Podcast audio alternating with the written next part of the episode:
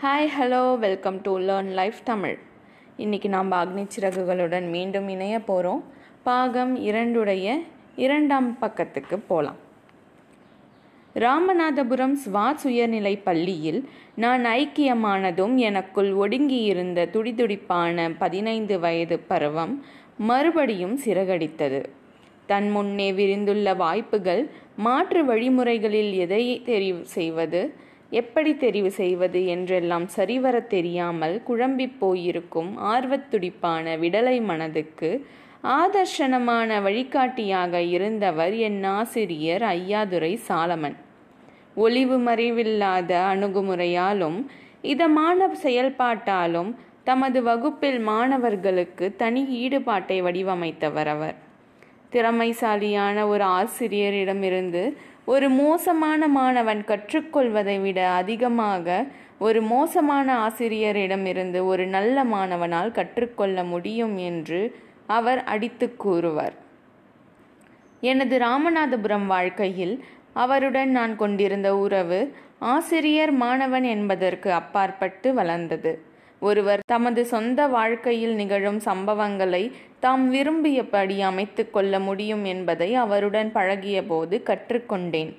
வாழ்க்கையில் வெற்றியடைய வேண்டும் நினைத்ததை சாதிக்க வேண்டும் என்றால் ஆசை நம்பிக்கை எதிர்பார்ப்பு என்ற மூன்று வலுவான சக்திகளை புரிந்து கொண்டு அதில் கை தேர்ந்தவராகிவிட வேண்டும் என்று அவர் அடிக்கடி சொல்வார்.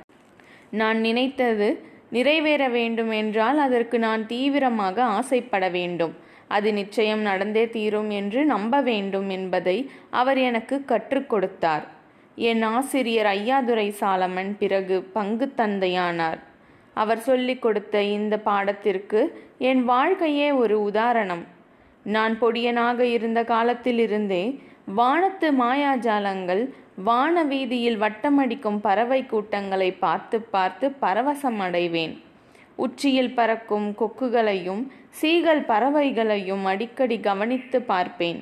நாமும் அதை போல் பறக்க வேண்டுமே என்று ஏக்கமாக இருக்கும். சாதாரண நாட்டுப்புறத்து பையனாக இருந்தாலும் நானும் ஒரு நாள் வானத்து உச்சியை எட்டுவேன் என்று எனக்குள்ளே திட்டவட்டமாக சொல்லிக்கொள்வேன் ஆகாயத்தில் பறந்த ராமேஸ்வரத்தின் முதற் குழந்தை நானாகத்தான் இருப்பேன். ஐயாதுரை சாலமன் ஒரு அற்புதமான ஆசிரியர். தத்தம் சுயமதிப்பு பற்றி எல்லா குழந்தைகளையும் அறிந்து கொள்ள வைத்தவர் அவர். என்னிடம் தன்னம்பிக்கையை வேறொன்று வைத்தவர். கல்வியின் பலாபலன்களை அனுபவிக்க முடியாத பெற்றோருக்கு பிறந்த என்னாலும் கூட ஆசைப்பட்டதை அடைய முடியும் என்ற நம்பிக்கையை எனக்குள் விதைத்தார். நம்பிக்கை வைத்தால் உன் தலைவிதியை உன்னால் மாற்றியமைக்க முடியும் என்று அவர் சொல்வார். நான்காம் வகுப்பு படித்து கொண்டிருந்த போது ஒரு நாள் என்னுடைய கணக்கு வாத்தியார் ராமகிருஷ்ண ஐயர் இன்னொரு வகுப்பில் பாடம் நடத்தி கொண்டிருந்தார். நான் ஏதோ தெரியாத்தனமாக அந்த வகுப்புக்குள் நுழைந்து விட்டேன். பழங்காலத்து கொடுங்கோல் ராஜா போல என் கழுத்தை பிடித்து எல்லா மாணவர்கள் முன்னிலையிலும் பிரம்பால் விளாசிவிட்டார் அவர். இந்த சம்பவம் நடந்த பல மாதங்களுக்கு பிறகு இதே ஆசிரியர் காலை அசம்பிளியில் என்னை பாராட்டி பேசினார். கணக்கு பாடத்தில் நான் நூற்றுக்கு நூறு எடுத்ததால் இந்த பாராட்டு. நான் அவரிடம் உதை வாங்கிய சம்பவத்தை ஒட்டுமொத்த பள்ளிக்கூட மாணவர்கள் முன்பு விவரித்த அவர் என்னிடம் யார் உதைப்படுகிறானோ அவன் மகத்தானவனாக மாறுகிறான். என் வார்த்தையை நம்புங்கள். தனது பள்ளிக்கூடத்திற்கும் ஆசிரியர்களுக்கும் இந்த பையன் பெருமை சேர்க்கப் போகிறான் என்று அறிவித்தார். முன்பு நான் பட்ட அவமானத்தை அவரின் இந்த பாராட்டு அகற்றியது. நான் ஸ்வாட்ஸ் பள்ளியில் படித்து முடித்திருந்த சமயத்தில் நம்பிக்கை நிறைந்தவனாக இருந்தேன். சாதிக்க முடியும் என்பதில் அசைக்க முடியாத உறுதி கொண்டிருந்தேன். மேலும் படிக்க வேண்டும் என்பதில் சந்தேகமோ குழப்பமோ வரவில்லை. அந்த நாட்களில் தொழிற்கல்வி வாய்ப்புகள் பற்றியெல்லாம் எங்களுக்கு எதுவுமே தெரியாது. எங்களை பொறுத்தவரை உயர்கல்வி என்றால் கல்லூரியில் சேர்வது மட்டும்தான். எங்களுக்கு ரொம்ப பக்கத்தில் கல்லூரி இருந்த இடம் திருச்சிராப்பள்ளி. அப்போது அதை திருச்சினாப்பள்ளி என்றும் சொல்வார்கள். இன்டர்மீடியட் படிப்பதற்காக ஆயிரத்தி தொள்ளாயிரத்தி ஐம்பதில் திருச்சி செயின்ட் ஜோசப் கல்லூரியில் சேர்ந்தேன். தேர்வு மதிப்பெண் என்ற அடிப்படையில் பார்த்தால் நான் ஒன்றும் பெரிய புத்திசாலிமானவன் அல்ல. ஆனால் ராமேஸ்வரத்தில் எனது இரண்டு சகாக்களின் உதவியால் எதையும் நடைமுறை சார்ந்த கண்ணோட்டத்தில் புரிந்து கொள்ள முடிந்தது. ஸ்வாத் சுயநிலை பள்ளியில் இருந்து நான் ராமேஸ்வரம் வரும்போதெல்லாம் என் அண்ணன் முஸ்தபா கமால் எனக்காக ஒரு வேலை வைத்திருப்பார். ரயில் நிலைய சாலையில் அவர் ஒரு மளிகை கடை வைத்திருந்தார். கூடமாட ஒத்தாசை செய்வதற்காக அங்கு வரச் சொல்வார். நான் போனவுடன் கடையை என் பொறுப்பில் விட்டுவிட்டு மணிக்கணக்காக அவர் மாயமாகி விடுவார் எண்ணெய் வெங்காயம் அரிசி என எல்லா ஐட்டங்களையும் விற்பனை செய்திருக்கிறேன். சிகரெட் பீடிகள் தான் மிக அதிகமாக விற்பனையாகும். படாத பாடுபட்டு சம்பாதித்த பணத்தை ஏழை மக்கள் எதனால் இப்படி புகையாய் ஊதி விடுகிறார்கள் என்று நான் திகைத்து போவேன். முஸ்தபா அண்ணன் கடைக்கு திரும்பியதும் என் தம்பி காசிம் முகமது வைத்திருந்த இன்னொரு சின்ன கடையின் வியாபாரத்தை கவனித்துக் கொள்வேன். அங்கு கடற்சங்குகளில் செய்யப்பட்ட பல புதுமையான பொருட்களை விற்பனை செய்வேன். செயின்ட் ஜோசப் கல்லூரியில் reverend father T. N. Sequeira போன்ற ஆசிரியர்கள் அமைந்தது என் அதிர்ஷ்டம். எனக்கு ஆங்கில இலக்கியம் கவிதைகள் கற்பித்த அவர்தான் விடுதியின் வாடன் மூன்று மாடி கட்டடமான எங்கள் விடுதியில் சுமார் நூறு மாணவர்கள் தங்கியிருந்தோம். பைபிளும் கையுமாக வரும். ரெவரண்ட் ஃபாதர் தினந்தோறும் இரவில் ஒவ்வொரு மாணவனையும் வந்து பார்ப்பார். அவரின் ஆற்றலும் பொறுமையும் பேராச்சரியங்கள். மாணவர்களின் அற்ப சொற்பமான தேவைகளை கூட பார்த்து பார்த்து பூர்த்தி செய்யும் மிகுந்த அக்கறை காட்டும் மனிதர் அவர். தீபாவளியன்று எண்ணெய் தேய்த்து குளிப்பதற்காக விடுதி பொறுப்பாளரான சகோதரரும் மெஸ் பொறுப்புகளை கவனித்துக் கொள்ளும் மாணவர்களும் அரை அறையாக சென்று நல்லெண்ணெய் கொடுப்பார்கள். இதற்கு முழு முதற் காரணம் ரெவரண்ட் ஃபாதர் செயின்ட் ஜோசப் கல்லூரி வளாகத்தின் நான்கு வருட வாழ்க்கையில் நானும் மற்ற இரண்டு நண்பர்களும் ஒரே அறையில் தங்கியிருந்தோம். ஒரு நண்பர் ஸ்ரீரங்கத்தை சேர்ந்த ஆசாரமான ஐயங்கார். இன்னொரு நண்பர் கேரளாவில் இருந்து வந்திருந்த சிரியன் கிறிஸ்துவர். நாங்கள் மூவரும் சேர்ந்திருந்த அந்த நாட்கள் அற்புதமான காலம். எனது விடுதி வாழ்க்கையின் மூன்றாவது வருடத்தில் என்னை சைவ உணவுக்கூடத்தின் செயலாளராக நியமித்திருந்தார்கள். ரெக்டர் ரெவரண்ட் ஃபாதர் கல்லத்தில் என்பவரை ஒரு ஞாயிறு தினத்தில் உணவு அருந்த அழைத்திருந்தார். எங்கள் மூன்று பேரின் மாறுபட்ட பின்னணியின் அடிப்படையில் வெவ்வேறு ஐட்டங்கள் அடங்கிய உணவு வகைகளை தயாரித்திருந்தோம். முடிவு நாங்கள் முற்றிலும் எதிர்பாராததாக அமைந்தது. ரெவரண்ட் ஃபாதரோ எங்கள் முயற்சிகளை வஞ்சனை இல்லாமல் ஏகமாக புகழ்ந்து தள்ளினார். அவருடன் நாங்கள் இருந்த ஒவ்வொரு கணத்தையும் அப்படி அனுபவித்து மகிழ்ந்தோம். வெளிப்படையாக மனம் திறந்து பேசிக்கொள்ளும் எங்களது உரையாடல்களில் அவர் குழந்தையைப் போன்று ஆர்வத்துடன் கலந்து கொள்வார். எங்கள் எல்லோருக்கும் ஒரு மறக்க முடியாத அனுபவம் அது. கொடுப்பதில் இருக்கும் சந்தோஷத்தை அனுபவிப்பதற்கு மக்களை பக்குவப்படுத்திய காஞ்சி பரமாச்சாரிய சுவாமிகளின் உண்மையான பக்தர்கள் செயின்ட் ஜோசப் கல்லூரியில் எனக்கு ஆசிரியர்களாக அமைந்திருந்தார்கள். எங்கள் கணித ஆசிரியர்கள் பேராசிரியர் தோதாத்ரி ஐயங்காருடன் பேராசிரியர் சூரியநாராயண சாஸ்திரியுடனும் கல்லூரி வளாகத்தில் ஒன்றாக நடந்து போன அனுபவம் இன்றும் கூட எனக்கு உத்வேகம் தருகிறது. என்றும் மனதை விட்டு அகலாத பசுமையான நினைவுகள் அவை. செயின்ட் ஜோசப் கல்லூரியில் நான் இறுதி ஆண்டு படிக்கும்போது இலக்கியத்தில் ஆர்வம் பிறந்தது. பேரிலக்கியங்கள் படிக்க ஆரம்பித்தேன். டால்ஸ்டாய் ஸ்காட் ஹார்டியின் படைப்புகளின் பின்னணியும் கருத்தோட்டமும் அந்நியப்பட்டிருந்தாலும் கூட அவையெல்லாம் என்னை மிகவும் கொள்ளை கொண்டன. பிறகு சில தத்துவ படைப்புகளிலும் கவனம் சென்றது. கிட்டத்தட்ட அந்த சமயத்தில்தான் இயற்பியலிலும் எனக்கு அதிகம் ஈடுபாடு வளர்ந்தது. அணுக்களை பற்றிய ஆழ்ந்த விஞ்ஞான விஷயங்களை விவரிக்கும் சப் அட்டாமிக் பிசிக்ஸ் பாடத்தை பேராசிரியர் சின்னதுரையும் பேராசிரியர் கிருஷ்ணமூர்த்தியும் எனக்கு அறிமுகப்படுத்தினார்கள். அணுக்கதிர் வீசும் பொருட்கள் இயற்கையாகவே தங்களை அழுத்துக் கொள்ளும் தன்மை கொண்டவை. இப்படி அழியும் வேகம் ஒவ்வொரு தனி அணுக்கதிர் பொருளுக்கும் மாறுபாடு மாறுபடும் என்ற விஷயங்களை எல்லாம் இங்குதான் தெரிந்து கொண்டேன். ராமேஸ்வரத்தின் விஞ்ஞான ஆசிரியர் சிவசுப்பிரமணிய ஐயர் இப்படிப்பட்ட விஷயங்கள் இருப்பதை கற்பிக்கவில்லை. இதையெல்லாம் முதன்முறையாக கல்லூரியில் கற்றுக்கொண்டேன். ஆனால் எந்த சிக்கலான சூழ்நிலையிலும் பலனை பற்றி யோசிக்காமல் தொடர்ந்து முயற்சி செய்து கொண்டே இரு. ஏனென்றால் சிக்கலான எல்லா விஷயங்களிலுமே இழப்பு என்பது தவிர்க்க முடியாது என்று சொல்லியிருக்கிறார். இப்படி அவர் சொன்னது அணுக்கதிர் விஞ்ஞான தகவல்தானே?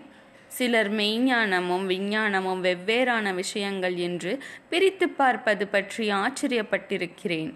என்னை பொறுத்தவரை அறிவியல் மார்க்கம் என்பது எனக்குள் மெல்ல தவழ்ந்து வரும் தென்றல் போன்றது. எனக்கு எப்போதுமே ஆன்மீக மேம்பாட்டிற்கும் தன்னிலை அறிதலுக்கும் அறிவியலும் ஒரு மார்க்கமாக தோன்றுகிறது. வானியல் பற்றிய புத்தகங்களில் பித்தனானேன் விண்வெளி மண்டலங்களை பற்றி படிப்பது தேனாய் இனித்தது.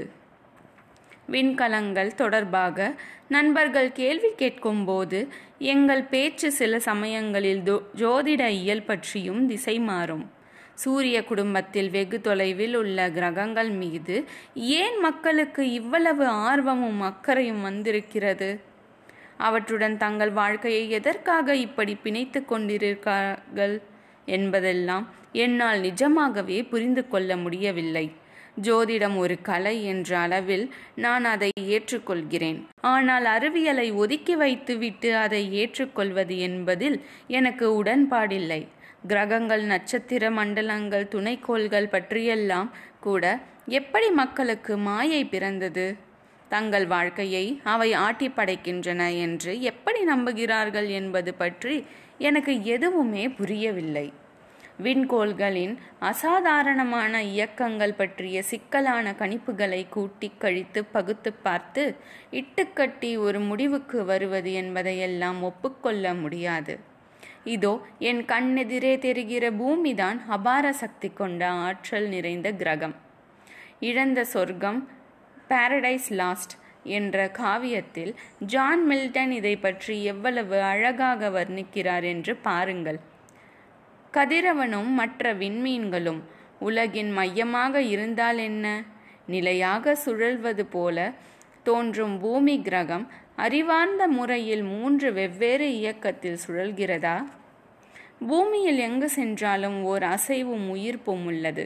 தோற்றத்தில் ஜனமாக இருக்கும் பாறைகள் உலோகம் மரம் களிமண் எவ் எல்லாவற்றைக்குள்ளும் உள்ளார்ந்த இயக்கம் அணுக்கருவை எலக்ட்ரான்கள் வலம் வந்து கொண்டிருக்கின்றன. வெளியில் சுற்றி கொண்டிருக்கும் எலக்ட்ரான்கள் தன்னை நெருங்கி வருமாறு கவர்ந்திழுக்கும் அணுக்கருவின் சக்திதான் இந்த இயக்கத்தை தூண்டுகிறது. எலக்ட்ரான்கள் எல்லா சாதாரண மனிதர்களையும் போல தன்னிடமுள்ள சிறிதளவு சக்தியால் தன்னை ஈர்க்கும் சக்தியை எதிர்க்க முயல்கிறது. இந்த போட்டியில் அணுக்கரு எந்த அளவு அழுத்தத்துடன் எலக்ட்ரானை உள் இழுக்கிறதோ அந்த அளவுக்கு எலக்ட்ரானின் சுற்றுப்பாதை வேகம் கூடும். உண்மையை சொல்லப்போனால் ஒரு அணுவுக்குள் எலக்ட்ரான்களை அழுத்தி வைப்பதன் மூலம் நொடிக்கு ஆயிரம் கிலோமீட்டர் அதிகரிக்கும் வேகத்தில் எலக்ட்ரான்கள் பயணம் செய்கின்றன. இந்த அளவுக்கு வேகமாக மாறக்கூடிய எலக்ட்ரானின் அசைவுதான் ஒரு அணுவை ஒரு திடமான கோலம் போல காட்டுகிறது. அதாவது வேகமாக சுழலும் மின்விசிறி வட்டமாக ஒரு தட்டு போல தெரிகிறதே அதை போல.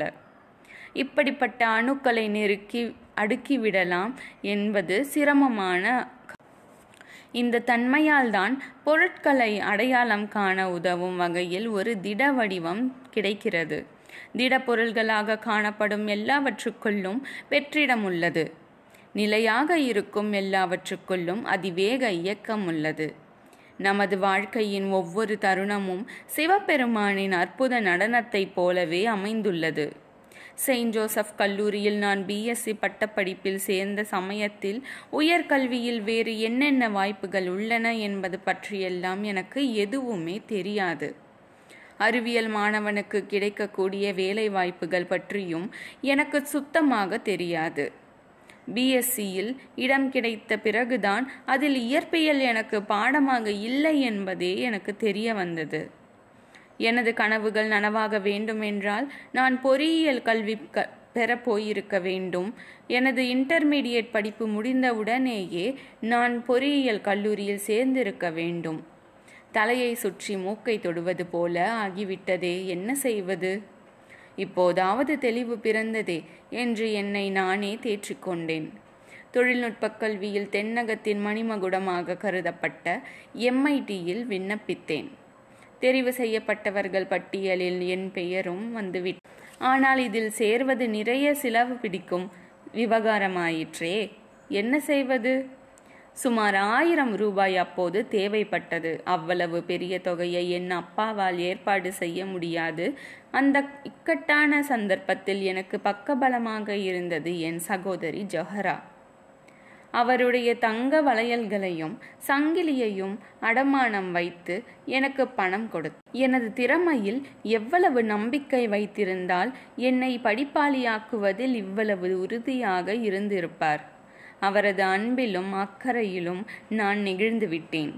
எனது சுய சம்பாத்தியத்தில் அந்த நகைகளை மீட்டுக் கொடுப்பேன் என்று சங்கல்பம் செய்து கொண்டேன். அந்த கட்டத்தில் பணம் சம்பாதிக்க எனக்கு தெரிந்திருந்த ஒரே வழி தீவிரமாக படித்து உதவித்தொகை பெறுவது மட்டுமே. எம்ஐடியில் நான் கண்ட ஒரு காட்சி. என்னை பரவசத்தில் திக்குமுக்காட வைத்தது. ஓரம் கட்டப்பட்டு விட்டு இரண்டு விமானங்கள் அவை.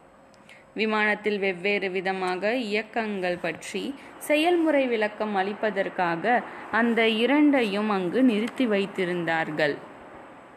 அந்த விமானங்கள் மீது எனக்கு ஏதோ ஒரு இனம் புரியாத மோகம். எல்லா மாணவர்களும் விடுதிக்கு போன பிறகு நான் மட்டும் நீண்ட நேரம் தனியாக அவற்றின் அருகிலேயே அமர்ந்திருப்பேன்.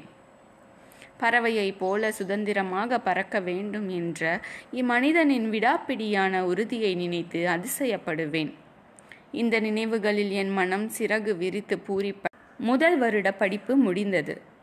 அடுத்த வருடம் ஒரு குறிப்பிட்ட பிரிவை நான் தெரிவு செய்ய வேண்டிய கட்டம் வந்தது. அது விமானப் பொறியியல் என்பதை கொஞ்சம் கூட தயங்காமல் முடிவு செய்தேன். எனது மனத்திரையில் என்னுடைய இலக்கு தெல்ல தெளிவாக தெரிந்தது. நான் விமானம் ஓட்டப் போகிறேன். விட்டு கொடுக்காத உறுதியான மனப்பான்மை என்பதில் நான் பின்தங்கி இருந்தாலும் வானத்தை எட்ட முடியும் என்பதில் எனக்கு சந்தேகமே இல்லை. எனது சாதாரணமான எளிமையான குடும்ப பின்னணியின் காரணமாக ஒருவேளை நான் அப்படி பின்தங்கி இருந்திருக்கலாம் இந்த தருணத்தில் பலதரப்பட்ட மனிதர்களுடன் தொடர்பு படுத்திக் கொள்வதற்காக விசேஷ முயற்சிகளில் இறங்கினேன். தடைகளும் ஏமாற்றங்களும் தடுமாற வைத்தன. குழப்பங்கள் என்னை அலைப்பாய வைத்த அந்த சந்தர்ப்பங்களில் எல்லாம் என் அப்பாவின் வார்த்தைகள்தான் என்னை நிலைக்குலைய விடாமல் நெஞ்சுரம் தந்தன. மற்றவர்களை அறிந்தவன் பண்டிதன் தன்னை அறிந்தவன்தான் உண்மையான கல்விமான். விவேகம் தராத கல்வி பயனற்றது. நான் எம்ஐடியில் படித்து கொண்டிருந்த போது என் சிந்தனையை செம்மைப்படுத்தி மெருகூட்டிய பெருமை மூன்று ஆசிரியர்களை சாரும். இவர்கள் எனக்கு வழங்கியவைதான் எனது பிந்தைய பணித்திட்டங்களுக்கு அடித்தளம். பேராசிரியர் ஸ்பாண்டர் பேராசிரியர் கே. ஏ. வி. பண்டலை பேராசிரியர் நரசிங்கராவ் என்ற மும்மூர்த்திகள் அவர்கள். ஒவ்வொருவரிடமும் ஒரு அபாரமான தனித்தன்மை பளிச்சிடும். ஆளுமை சக்தி உண்டு. இருந்தாலும் இந்த மூவரிடமும் ஒரு பொதுவான தன்மையும் உண்டு. அறிவு கூர்மையும் சளைக்காத செயல் வேகமும் கொண்ட இவர்கள் மாணவர்களின் அறிவு பசிக்கு தீனி போட்டதில் கெட்டிக்காரர்கள். காற்றின் வேகம் செயல்திறன் விளைவுகள் பற்றி காற்று இயக்க அறிவியலை அதாவது ஏரோடைனமிக்ஸ் எனக்கு பேராசிரியர் ஸ்பாண்டர் கற்றுக்கொ தந்தார். ஆஸ்திரிய நாட்டைச் சேர்ந்த அவர் விமான தொழில்நுட்பம் பற்றிய நடைமுறை அனுபவத்தில் கரை கண்டவர். இரண்டாம் உலக யுத்தத்தின் போது நாசிகளிடம் இவர் சிக்கிக்கொண்டார் கொடுமையான பிணை கைதி முகாமில் இவரை சிறை வைத்திருந்தார்கள். எனவே இயல்பாக இவருக்கு ஜெர்மானியர்கள் மீது கடுமையாக வெறுப்பு. எங்களுடைய விமான கல்வித்துறைக்கு தலைவராக இருந்தவரோ ஜெர்மனியை சேர்ந்த பேராசிரியர் வால்டர் ரெபந்தின். அப்போது எம்ஐடியின் இயக்குனராக இருந்தவர் டாக்டர் கர்ட் டேங்க். தலை சிறந்த விமான பொறியாளர் இவர். இரண்டாம் உலகப் போரின் மிக சக்தி வாய்ந்த ஒற்றை இருக்கை போர் விமான German Focke Wulf F W one ninety என்பதை வடிவம். பின்னர் டாக்டர் கர்டாங் பெங்களூரில் உள்ள ஹிந்துஸ்தான் ஏரோநாட்டிக்ஸ் லிமிடெட் நிறுவனத்தில் சேர்ந்தார். ஹெச்எஃப் டுவெண்ட்டி ஃபோர் மருட் என்ற இந்தியாவின் முதல் ஜெட் போர் விமானத்தை வடிவமைத்தவரும் இவரே. ஆத்திரமூட்டும் சூழ்நிலையில் கண்டு கொள்ளாமல் தமது தனித்தன்மையை காப்பாற்றிக் கொண்டவர் பேராசிரியர் ஸ்பாண்டர். தொழில் நெறிகளில் வழுவாமல் இருந்தார். எப்போதுமே அவரிடம் அமைதி தழுவோம் ஆற்றல் பொங்கும் சுய கட்டுப்பாட்டில் அவர் வள்ளுவர் நவீன தொழில்நுட்பங்களை எல்லாம் விரல் நுனியில் வைத்திருப்பார். மாணவர்களும் அதுபோல இருக்க வேண்டும் என்று எதிர்பார்ப்பார். விமான தொழில்நுட்ப பிரிவில் சேருவதற்கு முன்பு அவரிடம் ஆலோசனை கேட்டேன். எதிர்கால வாய்ப்புகள் பற்றி யாரும் கவலைப்படவே கூடாது. மாறாக வலுவான அடித்தளம் அமைப்பது அது பற்றிய ஆர்வம் தேர்வு செய்துள்ள துறையில் தீவிரமான நாட்டத்தை வளர்த்து கொள்வது என்பதுதான் மிகவும் முக்கியம் என்று என்னிடம் சொன்னார். கல்வி வாய்ப்புகளிலோ தொழில்துறை அடிப்படை கூட்டமைப்புகளிலோ இந்தியர்கள் ஒன்றும் சளைத்தவர்கள் அல்ல. ஆனால் தேவையான துறைகளை எப்படி பாகுபடுத்தி அந்த அடிப்படையில் ஒன்றை தேர்வு செய்வது என்பதில் அவர்கள் கோட்டை விட்டு விடுவதுதான் பிரச்சனை என்று பேராசிரியர் ஸ்பாண்டர் சொல்வதுண்டு. எதற்காக விமான பொறியியல் எலக்ட்ரிக்கல் இன்ஜினியரிங் ஏன் படிக்கக்கூடாது மெக்கானிக்கல் இன்ஜினியரிங் படித்தால் என்ன? என்றெல்லாம் யோசிப்பதில்லை.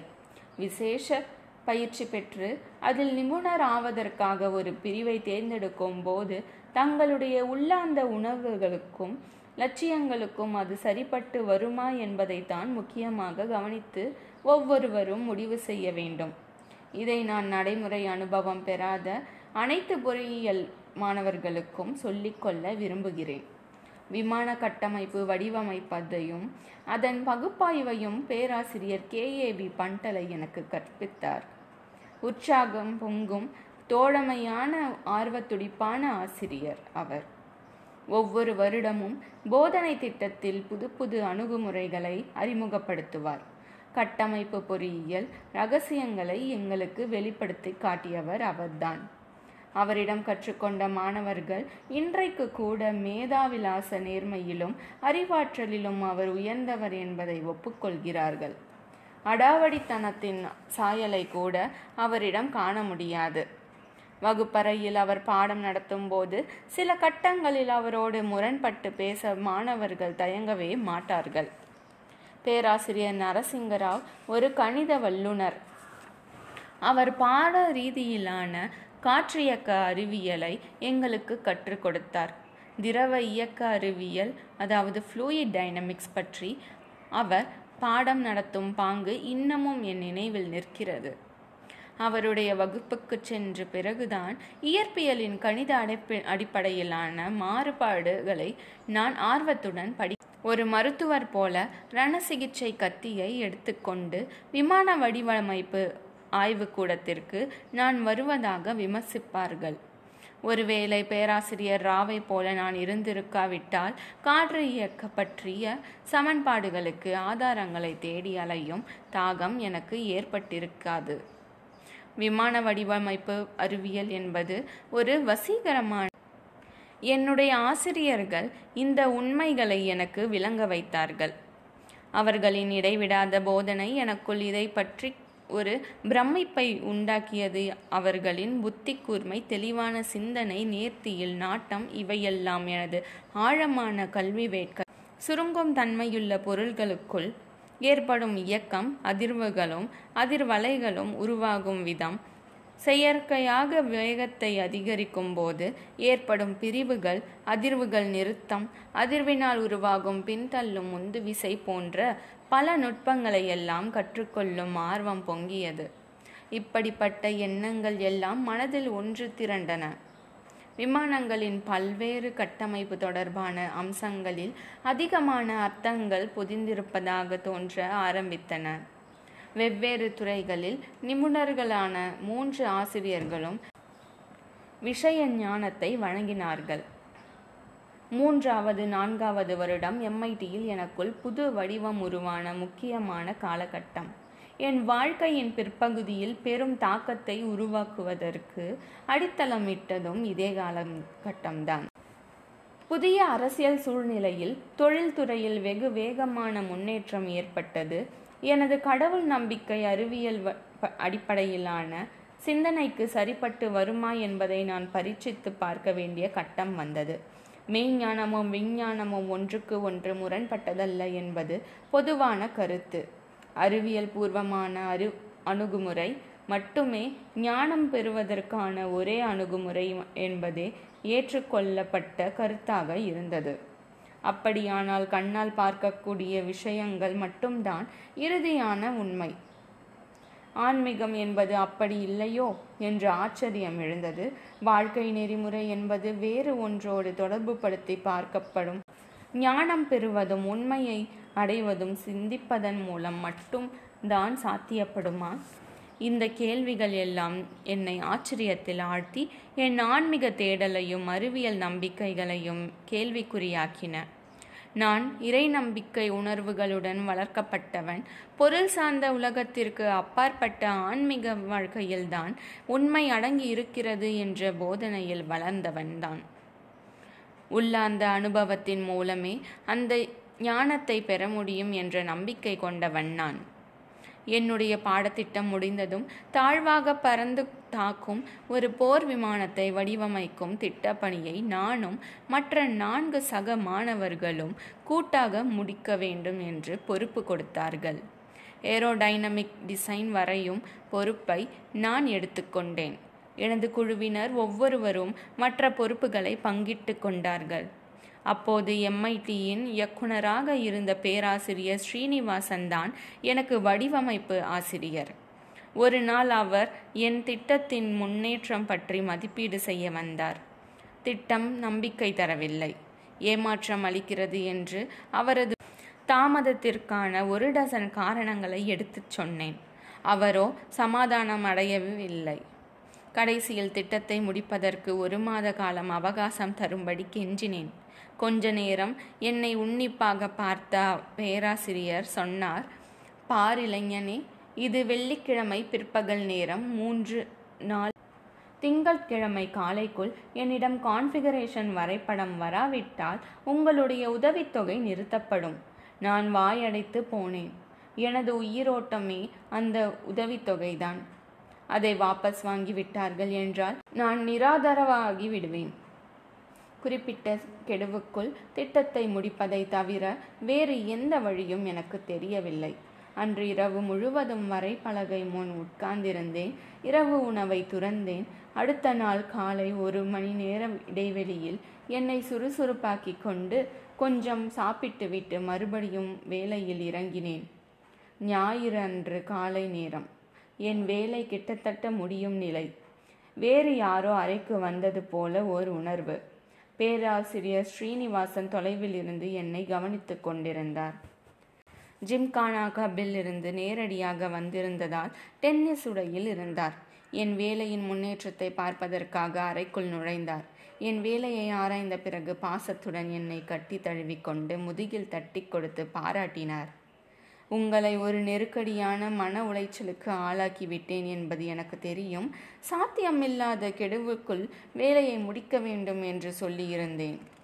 மன இறுக்கத்திற்கு இடையேயும் இவ்வளவு கச்சிதமாக முடிப்பீர்கள் என்று நான் எதிர்பார்க்கவே இல்லை என்று புகழ்ந்தார். எனது திட்டப்பணியின் எஞ்சிய காலத்தில் எம்ஐடி தமிழ்ச்சங்கம் ஏற்பாடு செய்திருந்த ஒரு கட்டுரை போட்டியில் கலந்து கொண்டேன். எனது தாய்மொழி தமிழின் தொன்மையில் பெருமிதப்படுகிறேன். இராமாயண காலத்திற்கு முந்தைய அகத்திய முனிவர் காலத்திலேயே தமிழ் செழித்திருந்தது. கிறிஸ்து பிறப்பதற்கு ஐந்து நூற்றாண்டுகளுக்கு முன்பே அதன் இலக்கியங்கள் பிறந்திருந்தன. இலக்கண மேதைகளும் புலவர்களும் தமிழை செம்மைப்படுத்தி இருக்கிறார்கள் என்று சொல்லப்படுகிறது. இதன் தெள்ளந்தெளிவான தத்துவ நெறி உலகமெங்கும் போற்றப்படுகிறது. இந்த அருமையான மொழிக்கு அறிவியல் அந்நியப்பட்டு விடக்கூடாது என்பதில் நான் குறியாயிருந்தேன். நமது சொந்த விமானத்தை நாமே உருவாக்குவோம் என்ற கட்டுரையை தமிழில் எழுதினேன். அதற்கு அபார வரவேற்பு. போட்டியில் முதற் பரிசை வென்றேன். ஆனந்த விகடன் ஆசிரியர் தேவன் எனக்கு முதற் பரிசு வழங்கினார். எம்ஐடி வாழ்க்கையில் என் மனதில் ஆழமாக பதிந்த ஒரு சம்பவம். பேராசிரியர் ஸ்பாண்டர் சம்பந்தப்பட்டது அது. எங்களின் பிரிவு உபசார நிகழ்ச்சியின் ஒரு அம்சமாக மாணவர் குழுவினரோடு புகைப்படம் எடுத்துக்கொள்ள தயாராக இருந்தோம். பட்டப்படிப்பு முடிந்த மாணவர்கள் அனைவரும் மூன்று வரிசையாக நின்றிருந்தோம். பேராசிரியர்கள் முதல் வரிசையில் அமர்ந்திருந்தார்கள். சார் என்று பேராசிரியர் ஸ்பாண்டர் எழுந்து என்னை தேடினார். நான் மூன்றாவது வரிசையில் நின்று கொண்டிருந்தேன். இங்கு வந்து என்னுடன் முதல் வரிசையில் உட்காருங்கள் என்றார். அவரின் அழைப்பு என்னை ஆச்சரியத்தில் ஆழ்த்தியது.